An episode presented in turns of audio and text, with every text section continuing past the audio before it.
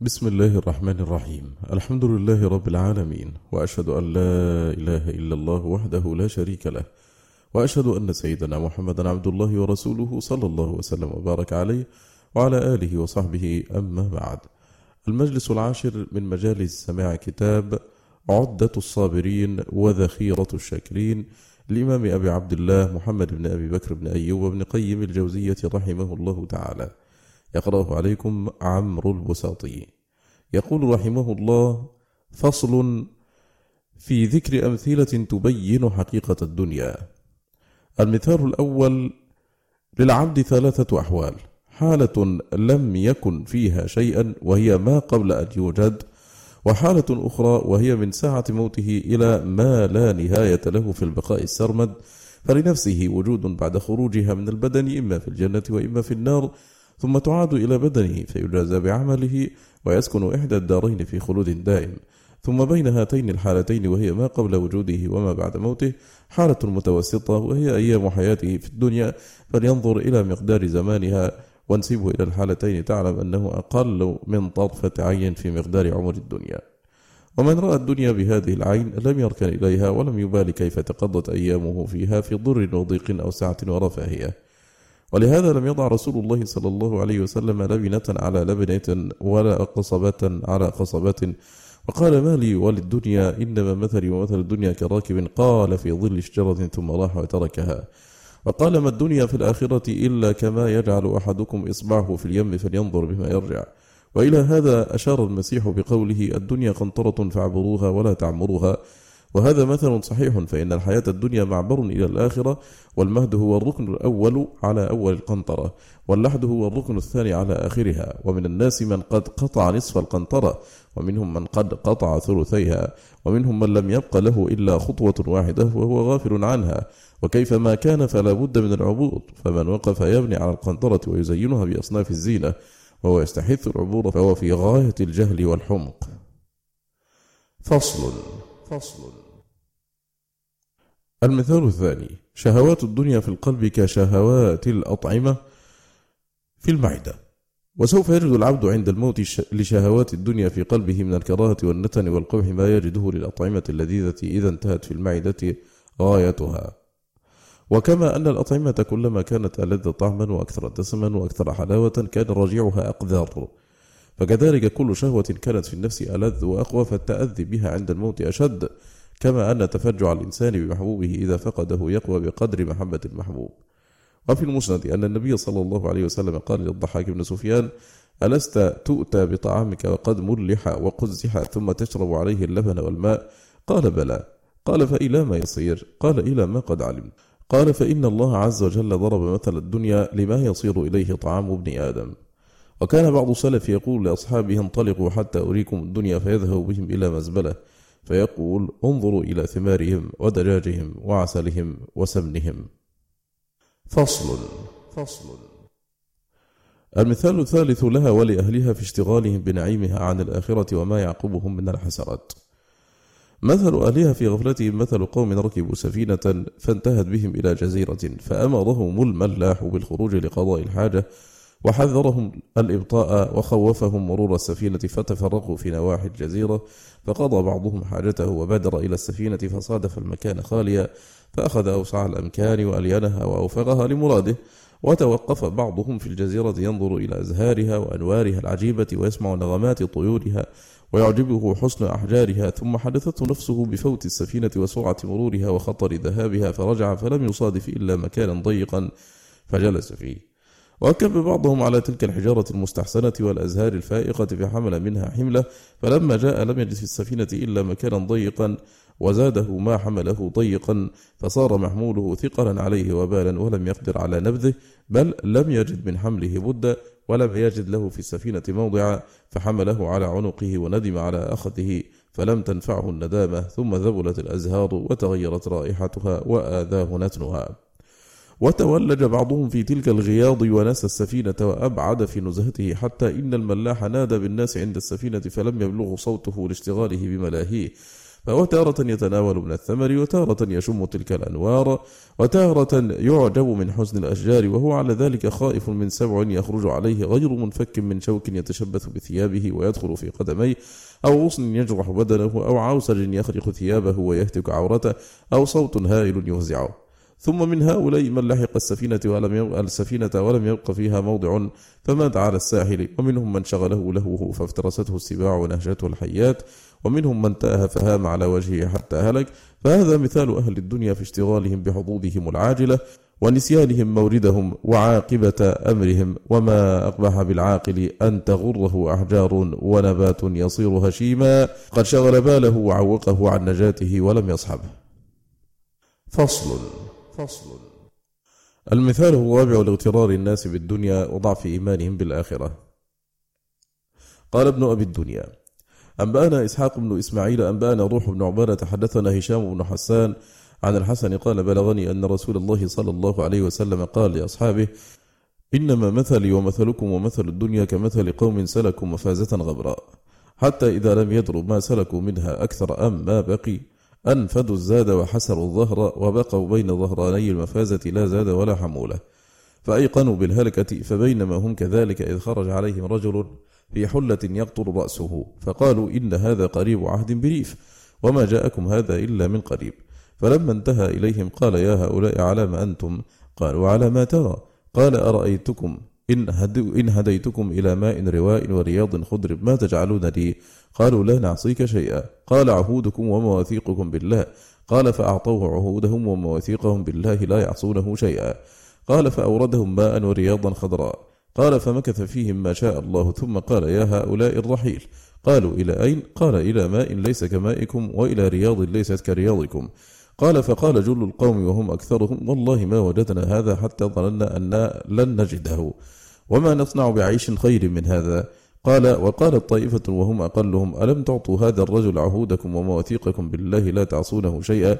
وقد صدقكم في أول حديثه فوالله ليصدقنكم في آخره. قال فراح في من اتبعه وتخلف بقيتهم فبدرهم عدو فأصبحوا بين أسير وقتيل. فصل. فصل. المثال الخامس للدنيا وأهلها. ما مثلها به النبي صلى الله عليه وسلم كظل شجرة والمرء مسافر فيها إلى الله. فاستظل في ظل تلك الشجرة في يوم صائف ثم راح وتركها. فتأمل حسن هذا المثل ومطابقته للواقع سواء. فإنها في خضرتها كالشجرة وفي سرعة انقضائها وقوضها شيئا فشيئا كالظل. والعبد مسافر إلى ربه والمسافر إذا رأى شجرة في يوم صائف لا يحسن به أن يبني تحتها دارا ولا يتخذها قرارا. بل يستظل بها بقدر الحاجة ومتى زاد على ذلك انقطع عن الرفاق. فصل. فصل. المثال السادس. تمثيله لها صلى الله عليه وسلم بمدخل إصبعه في اليم. فالذي يرجع به إصبعه من البحر هو مثل الدنيا بالنسبة إلى الآخرة. وهذا أيضا من أحسن الأمثال فإن الدنيا منقطعة فانية ولو كانت مدته أكثر مما هي. والآخرة أبدية لا انقطاع لها ولا نسبة للمحصور إلى غير المحصور بل لو فرض أن السماوات والأرض مملوءتان خردلا وبعد كل ألف سنة طائر ينقل خردلة فني الخردل والآخرة لا تفنى فنسبة الدنيا إلى الآخرة في التمثيل كنسبة خردلة واحدة إلى ذلك الخردل. ولهذا لو أن البحر يمده من بعده سبعة أبحر وأشجار الأرض كلها أقلام يكتب بها كلام الله لنفدت الأبحر والأقلام. لنفدت الأبحر والأقلام ولم تنفد كلمات الله لأنها لا بداية لها ولا نهاية والأبحر والأقلام متناهية. قال الإمام أحمد وغيره لم يزل الله متكلما إذا شاء. وكماله المقدس مقتض لكلامه وكماله من لوازم ذاته فلا يكون إلا كاملا. والمتكلم أكمل ممن لا يتكلم وهو سبحانه لا يلحقه كلال ولا تعب ولا سآمة من الكلام. وهو يخلق ويدبغ خلقه بكلماته فكلماته التي هي التي وجد بها خلقه فكلماته هي التي وجد بها خلقه وأمره وذلك حقيقة ملكه وربوبيته وإلهيته وهو لا يكون إلا ملكا ربا لا إله إلا هو. والمقصود أن الدنيا نفس من أنفاس الآخرة وساعة من ساعاتها. فصل فصل. المثال السابع. ما مثلها به صلى الله عليه وسلم في الحديث المتفق على صحته من حديث أبي سعيد الخدري رضي الله عنه قال قام رسول الله صلى الله عليه وسلم فخطب الناس فقال لا والله ما أخشى عليكم إلا ما يخرج الله لكم من زهرة الدنيا. فقال رجل يا رسول الله أو يأتي الخير بالشر؟ فصمت رسول الله صلى الله عليه وسلم ثم قال كيف قلت؟ قال يا رسول الله أو يأتي الخير بالشر؟ فقال رسول الله صلى الله عليه وسلم إن الخير لا يأتي إلا بالخير. وإن مما ينبت الربيع ما يقتل حبطا أو يلم إلا آكلة الخضر أكلت حتى إذا امتلأت خاصرتاها استقبلت الشمس فثلطت وبالت.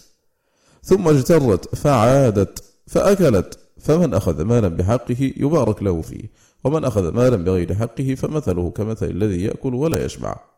فأخبر صلى الله عليه وسلم أنه إنما يخاف عليهم الدنيا وسماها زهرة تشبيها تشبيها لها بالزهر في طيب رائحته وحسن منظره وقلة مقامه وأن وراءه ثمر خير منه وأبقى. وقوله إن مما ينبت الربيع ما يقتل حبطا أو يلم هذا من أحسن التمثيل المتضمن للتحذير من الدنيا والانهماك عليها والشره فيها. وذلك أن الماشية يروقها نبت الربيع فتأكل منه بعينها فربما هلكت حبطا والحبط انتفاخ بطن الدابة من الامتلاء أو من المرض. يقال حبط الرجل والدابة تحبط حبطا إذا أصابه ذلك. ولما أصاب الحارث ابن مازن ابن عمرو ابن تميم ذلك في سفر فمات حبطا فنسب, فنسب إليه الحبطي كما يقال السلمي. فكذلك الشره في المال يقتله شرهه وحرصه فإن لم يقتله قارب أن يقتله وهو قوله أو يلم. وكثير من أرباب الأموال إنما قتلتهم أموالهم فإنهم شرهوا في جمعها واحتاجوا إليها غيرهم واحتاج إليها غيرهم فلم يصلوا إليها إلا بقتلهم أو ما يقارب من إذلالهم وقهرهم. وقوله إلا آكلة الخضر هذا تمثيل لمن أخذ من الدنيا حاجته مثله بالشاة الآكلة من الخضر بمقدار حاجتها. أكلت حتى إذا امتلأت خاصرتاها وفي لفظ آخر امتدت خاصرتاها وإنما تمتد من امتلائها من الطعام والثنى الخاصرتين لأنهما جانبا البطن. وفي قوله استقبلت عين الشمس فثلطت وبالت ثلاث فوائد. إحداها أنها لما أخذت حاجتها من المرعى تركته وبركت مستقبلة الشمس لتستمرئ بذلك ما أكلت. الثانية أنها أعرضت عما يضرها من الشره في المرعى وأقبلت على ما ينفعها من استقبال الشمس التي يحصل لها بحرارتها إنضاج ما أكلته وإخراجه. الثالثة أنها استفرغت بالبول والثلط ما جمعته من المرعى في بطنها فاستراحت بإخراجه ولو بقي فيها لقتلها. فكذلك جامع المال مصلحته أن يفعل به كما فعلت هذه الشاة. وأول الحديث مثل للشاره في جمع الدنيا الحريص على تحصيلها. فمثاله مثال الدابة التي حملها شره الأكل على أن قتلها حبطا أو ألم بقتلها.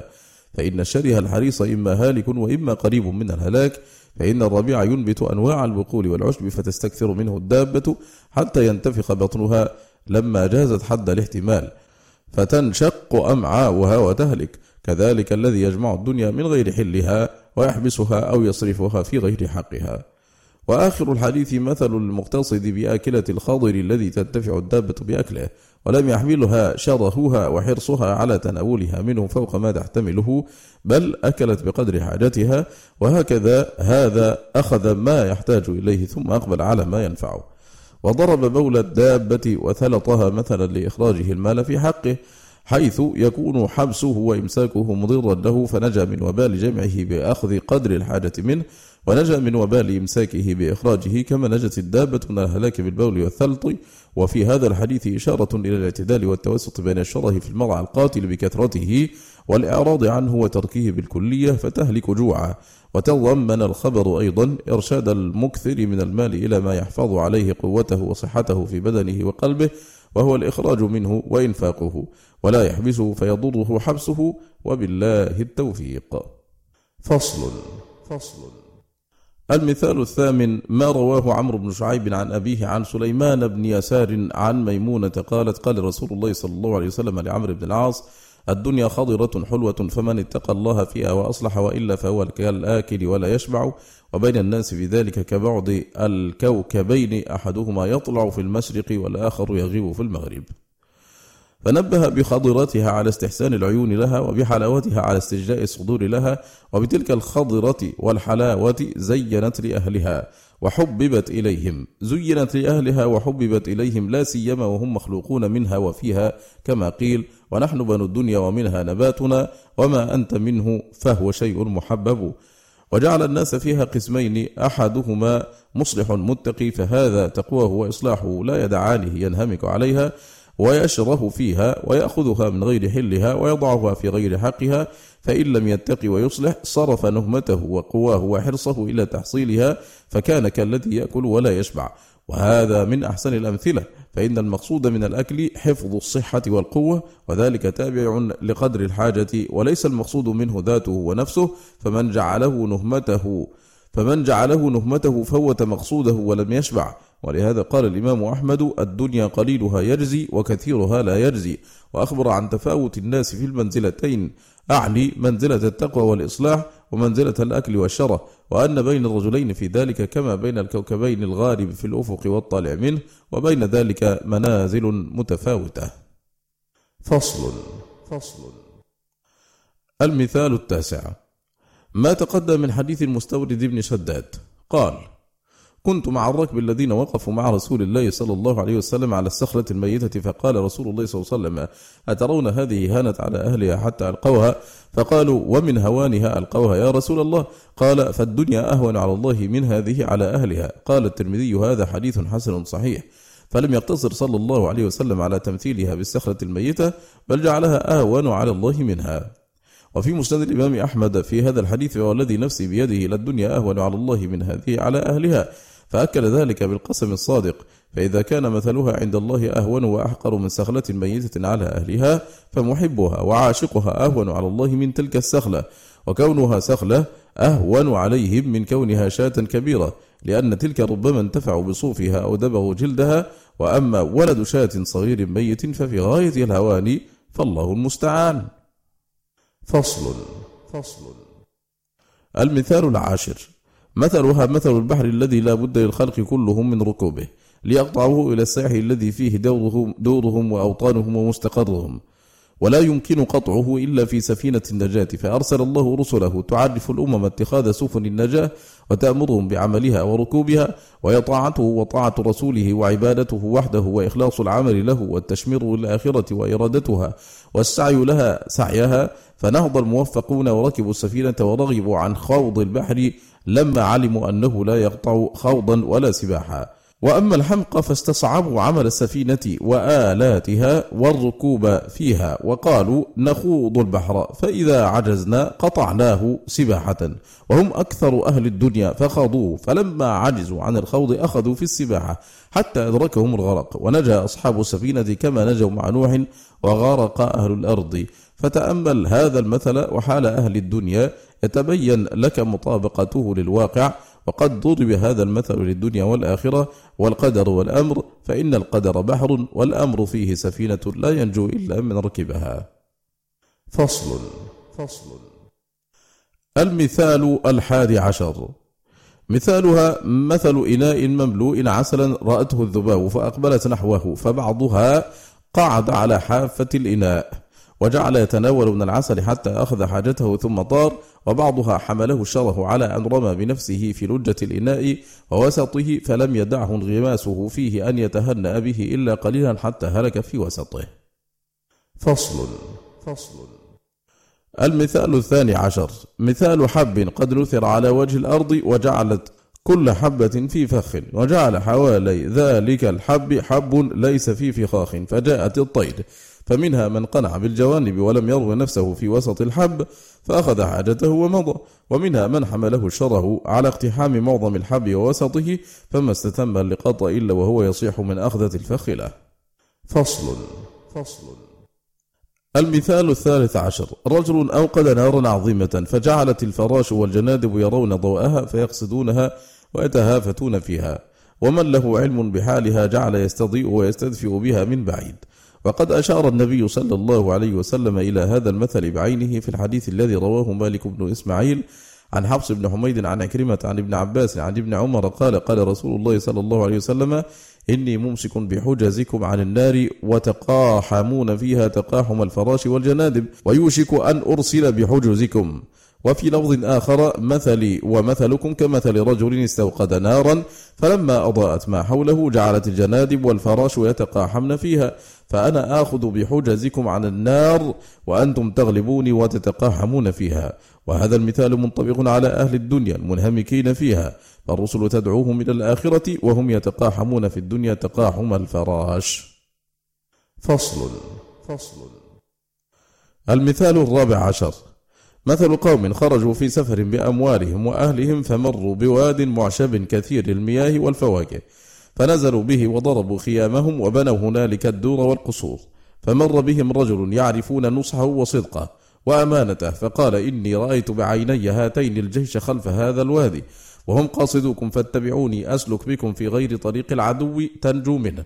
فأطاعته طائفة قليلة فصاح فيهم يا قوم النجاء النجاء أتيتم أتيتم وصاح السامعون له بأهليهم وأولادهم وعشائرهم فقالوا كيف نرحل من هذا الوادي؟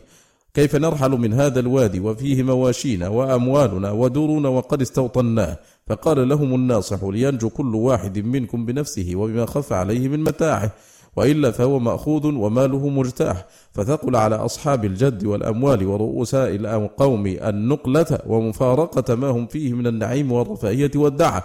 وقال كل أحمق لي أسوة بالقاعدين فهم أكثر مني مالا وأهلا فما أصابهم أصابني معهم ونهض الأقلون مع الناصح ففازوا بالنجاة وصبح الجيش أهل الوادي فقتلهم واجتاح أموالهم. وقد أشار النبي صلى الله عليه وسلم إلى هذا المثل بعينه في الحديث المتفق على صحته. من حديث أبي بردة عن أبي موسى عن النبي صلى الله عليه وسلم إن من مثلي ومثل ما بعثني الله به كرجل أتى قومه فقال يا قوم إني رأيت الجيش بعيني وأنا النذير العريان فالنجاء النجاء فأطاعه طائفة من قومه فأدلجوا وانطلقوا على مهلهم فنجوا. وكذبت طائفة منهم فأصبحوا مكانهم فصبحهم الجيش فأهلكهم واجتاحهم فذلك مثل من أطاعني واتبع ما جئت به ومثل من عصاني وكذب بما جئت به من الحق. فصل. فصل. المثال الخامس عشر. رجل هيأ دارا وزينها ووضع فيها من جميع الآلات ودعا الناس إليها فكلما دخل داخل أجلسه على فراش وطيء وقدم إليه طبقا من ذهب عليه لحم ووضع بين يديه أواني مفتخرة فيها من كل ما يحتاج إليه. وأخدمه عبيده ومماليكه فعرف العاقل أن ذلك كله متاع صاحب الدار وملكه وعبيده فاستمتع بتلك الآلات والضيافة مدة مقامه في الدار ولم يعلق قلبه بها ولا حدث نفسه بتملكها بل اعتمد مع صاحب الدار ما يعتمده الضيف فيجلس حيث أجلسه ويأكل ما قدمه له ولا يسأل عما وراء ذلك. اكتفاء منه بعلم صاحب الدار وكرمه وما يفعله مع ضيوفه. فدخل الدار كريما وتمتع فيها كريما وفارقها كريما. ورب الدار غير ذام له. وأما الأحمق فحدث نفسه بسكن الدار وحوز تلك الآلات إلى ملكه وتصرفه فيها بحسب شهوته وإرادته فتخير المجلس لنفسه وجعل ينقل تلك الآلات إلى مكامن في الدار يخبئها فيها وكلما قدم إليه ربها شيئا أو آلة حدث نفسه بملكه واختصاصه به عن سائر الأضياف ورب الدار يشاهد ما يصنع وكرمه يمنعه من إخراجه من داره حتى إذا ظن أنه قد استبد بتلك الآلات وملك الدار. وتصرف فيها وفي آلاتها تصرف المالك الحقيقي. واستوطنها واتخذها دارا له.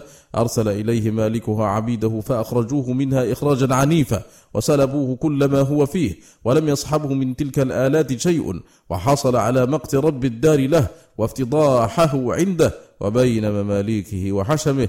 فليتأمل اللبيب هذا المثال حق التأمل. فإنه مطابق للحقيقة والله المستعان. قال عبد الله بن مسعود كل أحد في هذه الدنيا ضيف وماله عارية فالضيف مرتحل والعارية مؤداة. وفي الصحيحين عن أنس بن مالك رضي الله عنه قال مات ابن لأبي طلحة من أم سليم فقالت لأهلها لا تحدثوا أبا طلحة بابني حتى أكون أنا أحدثه فجاء فقربت إليه عشاء فأكل وشرب.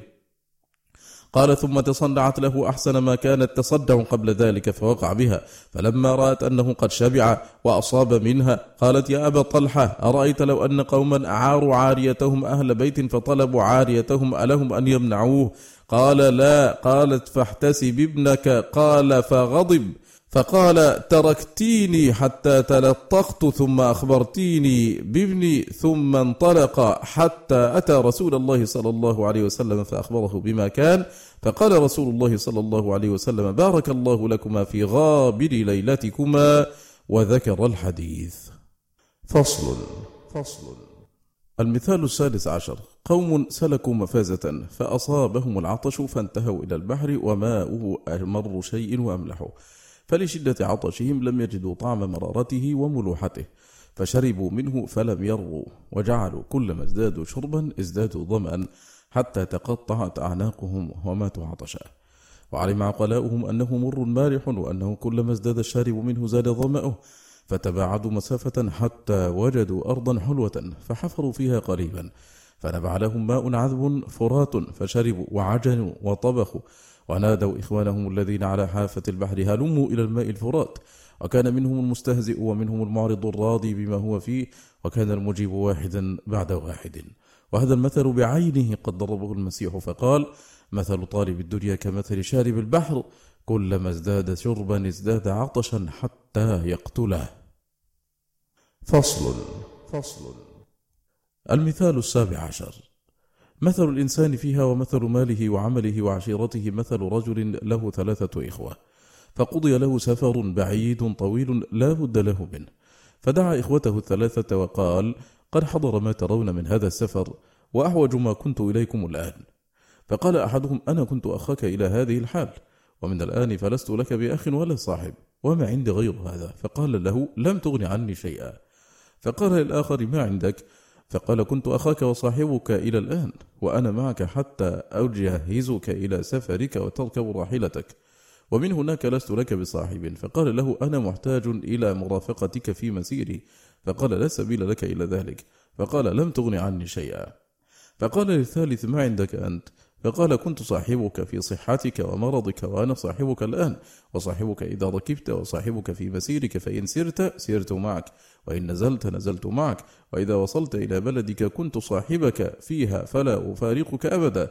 فقال إن كنت لأهون الأصحاب علي وكنت أيثر عليك صاحبيك فليتني عرفت حقك وآثرتك عليهما. فالأول ماله والثاني أقاربه وعشيرته والثالث عمله. وقد روي في هذا المثل بعينه حديث مرفوع لكنه لا يثبت.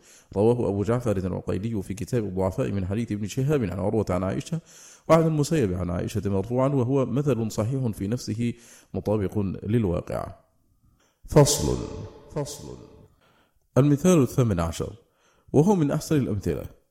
ملك بنى دارا لم ير الراؤون ولم يسمع السامعون أحسن منها ولا أوسع ولا أجمع لكل ملاذ النفوس. ونصب إليها طريقا وبعث داعيا يدعو الناس إليها وأقعد على الطريق امرأة جميلة قد زينت بأنواع الزينة وألبست أنواع الحلي والحلل وممر الناس كلهم عليها. وجعل لها أعوانا وخدما وجعل تحت يدها ويد أعوانها زادا للمارين السائرين إلى الملك في تلك الطريق. وقال لها ولأعوانها من غض طرفه عنك ولم يشتغل بك عني وابتغى منك زادا يوصله إلي فاخدميه وزوديه ولا تعوقيه عن سفره إلي بل أعينيه بكل ما يبلغه في سفره. ومن مد إليك عينيه ورضي بك وآثرك علي وطلب وصالك فسوميه سوء العذاب وأوليه غاية الهوان واستخدميه واجعليه يركض خلفك ركض الوحش وما نال منك فاخدعيه به قليلا ثم استرديه منه واسلبيه إياه كله وسلطي عليه أتباعك وعبيدك وكلما بالغ في محبتك في محبتك وتعظيمك وإكرامك فقابليه بأمثاله قلا وإهانة وهجرا حتى تتقطع نفسه عليك حسرات فتأمل هذا المثل وحال خطاب الدنيا وخطاب الآخرة والله المستعان وهذا المثل مأخوذ من الأثر المروي عن الله عز وجل يا دنيا اخدمي من خدمني واستخدمي من خدمك. فصل فصل.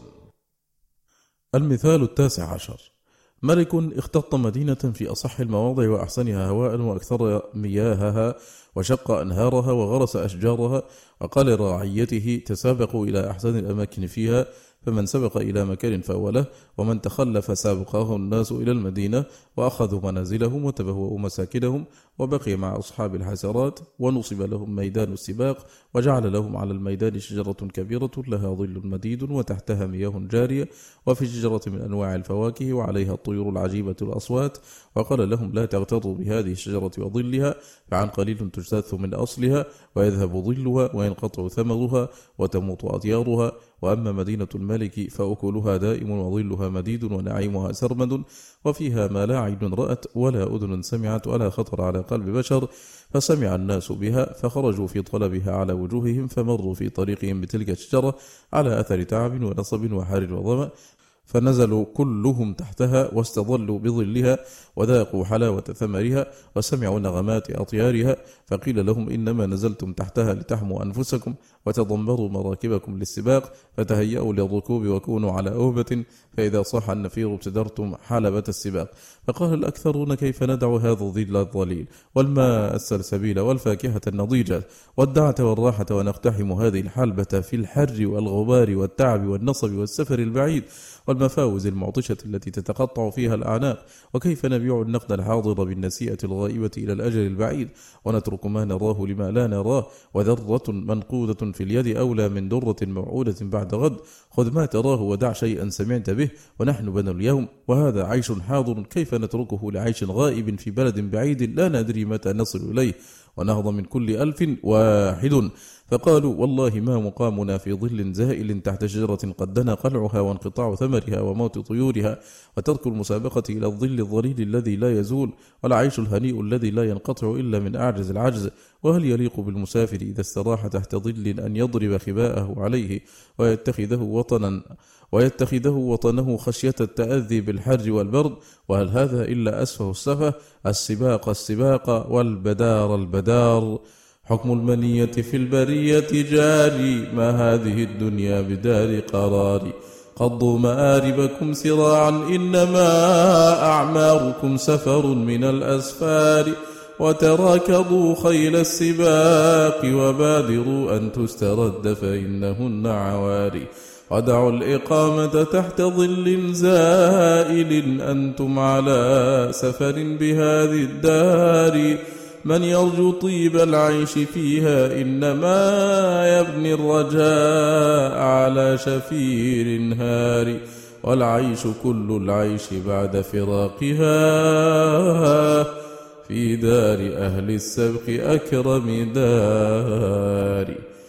فاقتحموا حلبة السباق ولم يستوحشوا من قلة الرفاق. ساروا في ظهور العزائم ولم تأخذهم في سيرهم لومة لائم والمتخلف في ظل الشجرة نائم. فوالله ما كان إلا قليل حتى ذوت أغصان تلك الشجرة وتساقطت أوراقها وانقطعت ثمارها ويبست فروعها وانقطع شربها فقلعها قيمها من أصلها فأصبح أهلها في حر السموم يتقلبون وعلى ما فاتهم من العيش في ظلها يتحسرون ثم أحرقها قيمها فصارت هي وما حولها نارا تلظى وأحاطت بمن تحتها فلم يستطع أحد الخروج منها.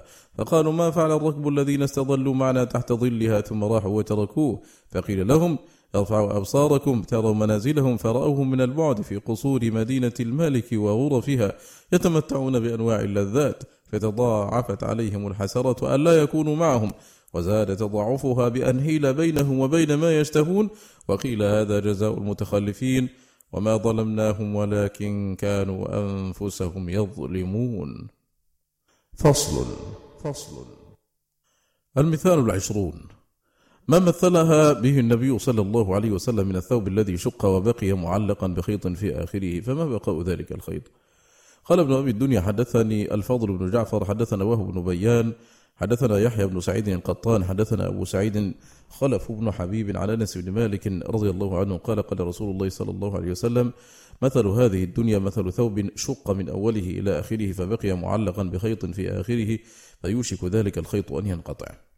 وإن أردت لهذا المثل زيادة إيضاح فانظر إلى ما رواه أحمد في مسنده من حديث أبي نضرة عن أبي سعيد قال صلى بنا رسول الله صلى الله عليه وسلم العصر نهارا ثم قام فخطبنا فلم يترك شيئا من قيام الساعة إلا أخبر به حفظه من حفظه ونسيه من نسيه قال وجعل الناس يلتفتون إلى الشمس هل بقي منها شيء؟ فقال ألا إنه لم يبق من الدنيا فيما مضى منها إلا كما بقي من يومكم هذا فيما مضى منه.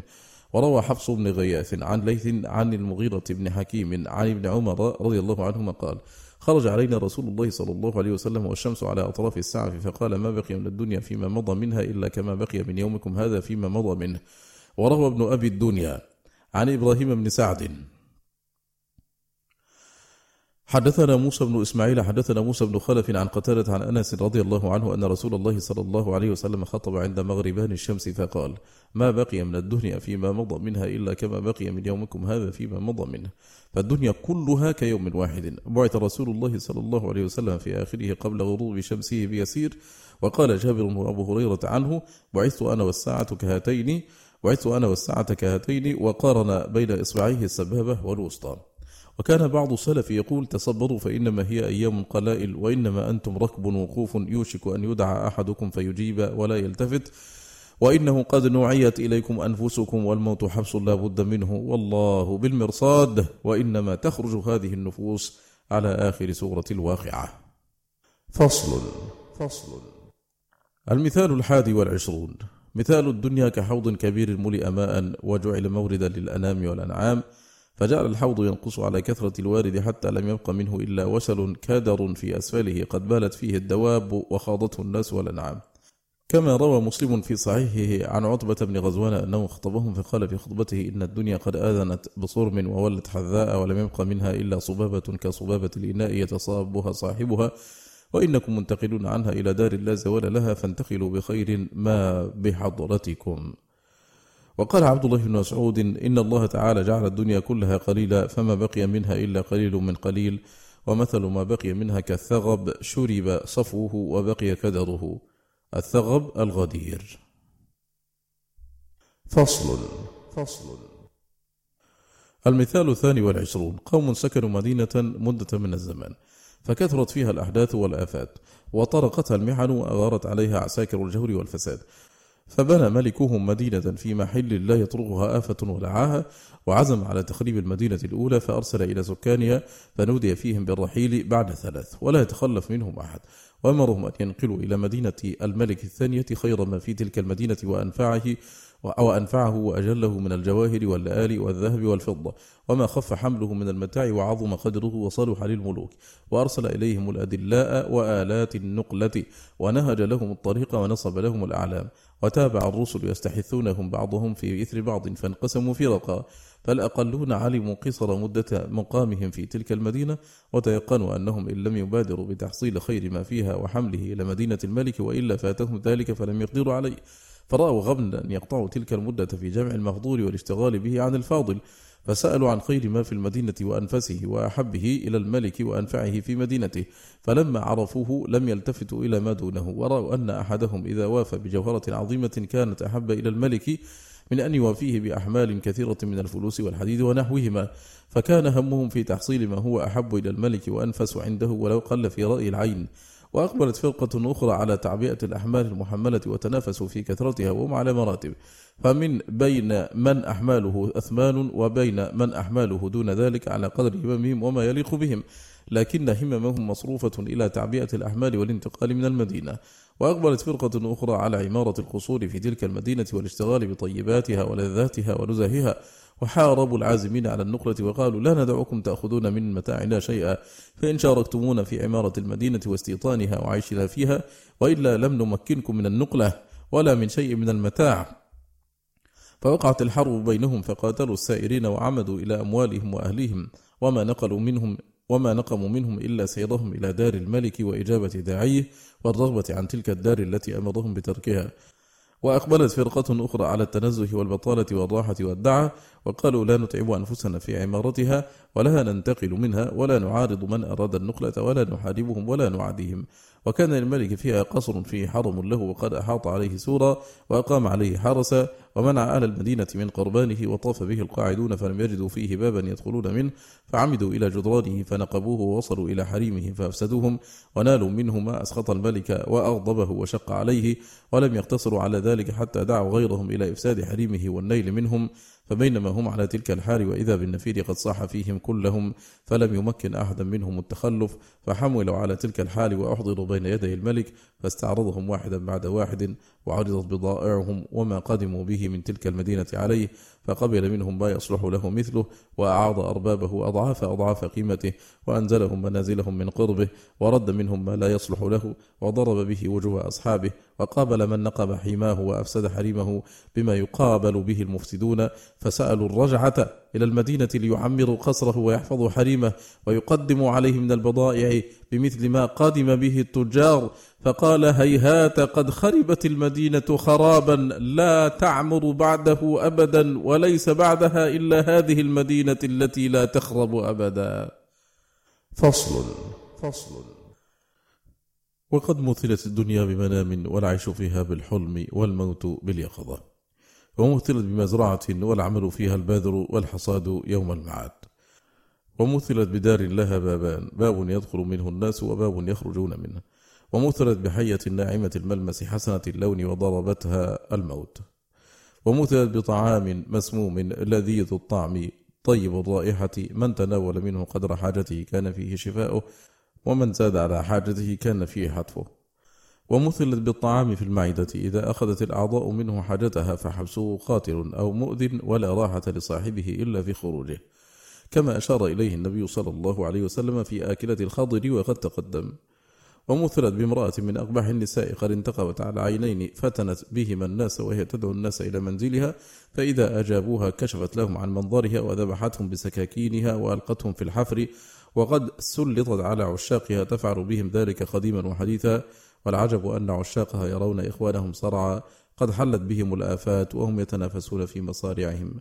وسكنتم في مساكن الذين ظلموا أنفسهم وتبين لكم كيف فعلنا بهم وضربنا لكم الأمثال. ويكفي في تمثيلها ما مثله الله في كتابه فهو المثل المنطبق عليها. قالوا وإذا كان هذا شأنها فالتقلل منها والزود فيها خير من الاستكثار منها والرغبة فيها. قالوا ومن المعلوم أنه لا تجتمع الرغبة فيها والرغبة في الله, في الله والدار الآخرة أبدا ولا تسكن هاتان الرغبتان في مكان واحد إلا وطردت إحداهما الأخرى واستبدت بالمسكن ولا تجتمع بنت رسول الله صلى الله عليه وسلم وبنت عدو الله عند رجل واحد أبدا. قالوا ويكفي أن رسول الله صلى الله عليه وسلم عرضت عرضت عليه مفاتيح كنوزها ولو أخذها لكان أشكر خلق الله بها ولم تنقصه مما له عند الله شيئا. فاختار جوع يوم وشبع يوم ومات ودرعه مرهونة على طعام لأهله كما تقدم ذكره. قالوا وقد انقسم الناس بعد رسول الله صلى الله عليه وسلم أربعة أقسام. قسم لم يريدوا الدنيا ولم تريدهم كالصديق ومن سلك سبيله وقسم أرادتهم الدنيا ولم يريدوها كعمر بن الخطاب ومن سلك سبيله وقسم أرادوا الدنيا وأرادتهم الدنيا كخلفاء بني أمية ومن سلك سبيلهم حاشا عمر بن عبد العزيز فإنه أرادته ولم يردها. وقسم أرادوها وهي لم تردهم كمن أفقر الله منها يده وأسكنها في قلبه وامتحنه بحبها ولا يخفى أن خير الأقسام القسم الأول. والثاني إنما فضل لأنه لم يردها فالتحق بالأول. قالوا وقد سأل رجل رسول الله صلى الله عليه وسلم أن يدله على عمل إذا فعله أحبه الله وأحبه الناس فقال له ازهد في الدنيا يحبك الله وازهد فيما في أيدي الناس يحبك الناس. فلو كان الغنى أفضل لدله عليه. قالوا وقد شرع الله سبحانه قتال الكفار وشرع الكف عند الرهبان لاعتزالهم عن الدنيا وزهدهم فيها فمضت السنة بأن لا يقاتلون ولا تضرب عليهم جزية. وهذا وهم أعداؤه وأعداء رسله ودينه فعلم أن الزهد فيها عند الله بمكان.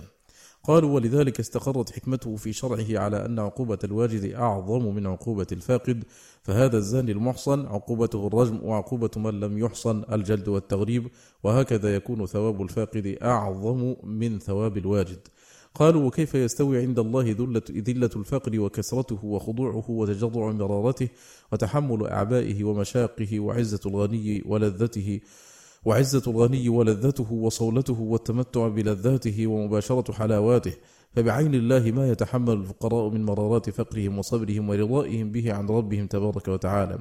وأين أجر مشقة المجاهدين إلى أجر عبادة القاعدين في الأمن والدعة والراحة؟ قالوا وكيف يستوي أمران أحدهما حفت به الجنة والثاني حفت به النار؟ فإن أصل الشهوات من قبل المال وأصل المكاره من قبل الفقر. قالوا والفقير لا ينفك في خصاصة من مرض الفقر والجوع والعرض والحاجة وآلام الفقر وكل واحد منها يكفر ما يقاومه من السيئات وذلك زيادة على أجره بأعمال البر.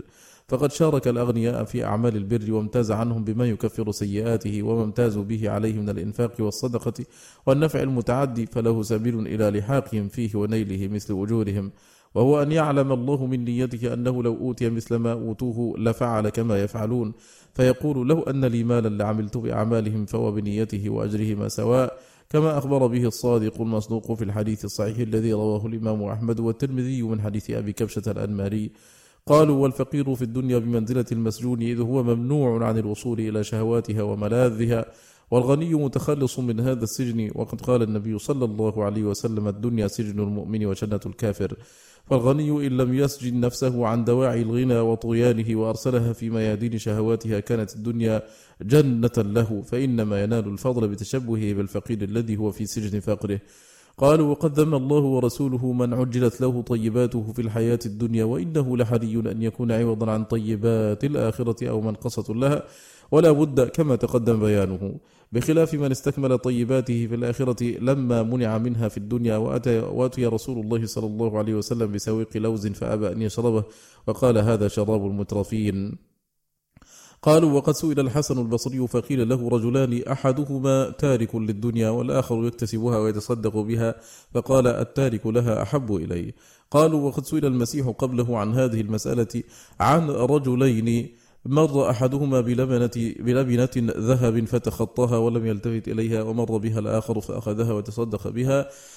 فقال الذي لم يلتفت إليها أفضل ويدل على هذا أن رسول الله صلى الله عليه وسلم مر بها فلم يلتفت إليها ولو أخذها لأنفقها في سبيل الله. قالوا والفقير الفقيه في فقره يمكنه لحاق الغني في جميع ما ناله بغناه بنيته وقوله فيساويه في أجره ويتميز عنه بعدم الحساب على المال فساواه في ثوابه وتخلص من حسابه كما تميز عنه بسبقه إلى الجنة بخمسمائة عام وتميز عنه بثواب صبره على ألم الفقر وخصاصته قال الإمام أحمد رحمه الله. حدثنا عبد الله بن نمير حدثنا عبادة بن مسلم حدثني يونس بن خباب عن أبي البختري الطائي عن أبي كبشة الأنماري رضي الله عنه قال سمعت رسول الله صلى الله عليه وسلم يقول ثلاث أقسم عليهن وأحدثكم حديثا فاحفظوه. فأما الثلاث التي أقسم عليهن فإنه ما نقص مال عبد من صدقة ولا ظلم عبد مظلمة فصبر عليها إلا زاده الله عز وجل بها عزا ولا يفتح عبد باب مسألة إلا فتح الله له باب فقر. وأما الذي أحدثكم حديثا فاحفظوه فإنه قال إنما الدنيا لأربعة نفر عبد رزقه الله عز وجل مالا وعلما فهو يتقي فيه ربه ويصل فيه رحمه ويعلم فيه لله حقا. قال فهذا أفضل المنازل عند الله. وعبد رزقه الله علما ولم يرزقه مالا فهو يقول لو كان لي مال عملت بعمل فلان قال فأجرهما سواء. وعبد رزقه الله مالا ولم يرزقه علما فهو يتخبط في ماله بغير علم لا يتقي فيه ربه ولا يصل رحمه ولا يعلم لله فيه حقا فهذا بأخبث المنازل عند الله. وعبد لم يرزقه الله مالا ولا علما فهو يقول لو كان لي مال لفعلت بفعل فلان قال فهو بنيته ووزرهما سواء. فلما فضل الغني بفعله ألحق الفقير الصادق به بنيته فالغني هنالك إنما نقص بتخلفه عن العمل والفقير إنما نقص بسوء نيته فلم ينفع الغني غناه مع التخلف ولا ضر الفقير فقره مع حسن النية ولا نفعه فقره مع سوء نيته. قالوا ففي هذا بيان كاف شاف في المسألة حاكم بين الفريقين وبالله التوفيق. إلى هنا ينتهي مجلسنا هذا وعلى خير وبخير بإذن الله نلقاكم في مجلس آخر. وصلى الله وسلم وبارك على سيدنا محمد وآله وصحبه والسلام عليكم ورحمة الله تعالى وبركاته.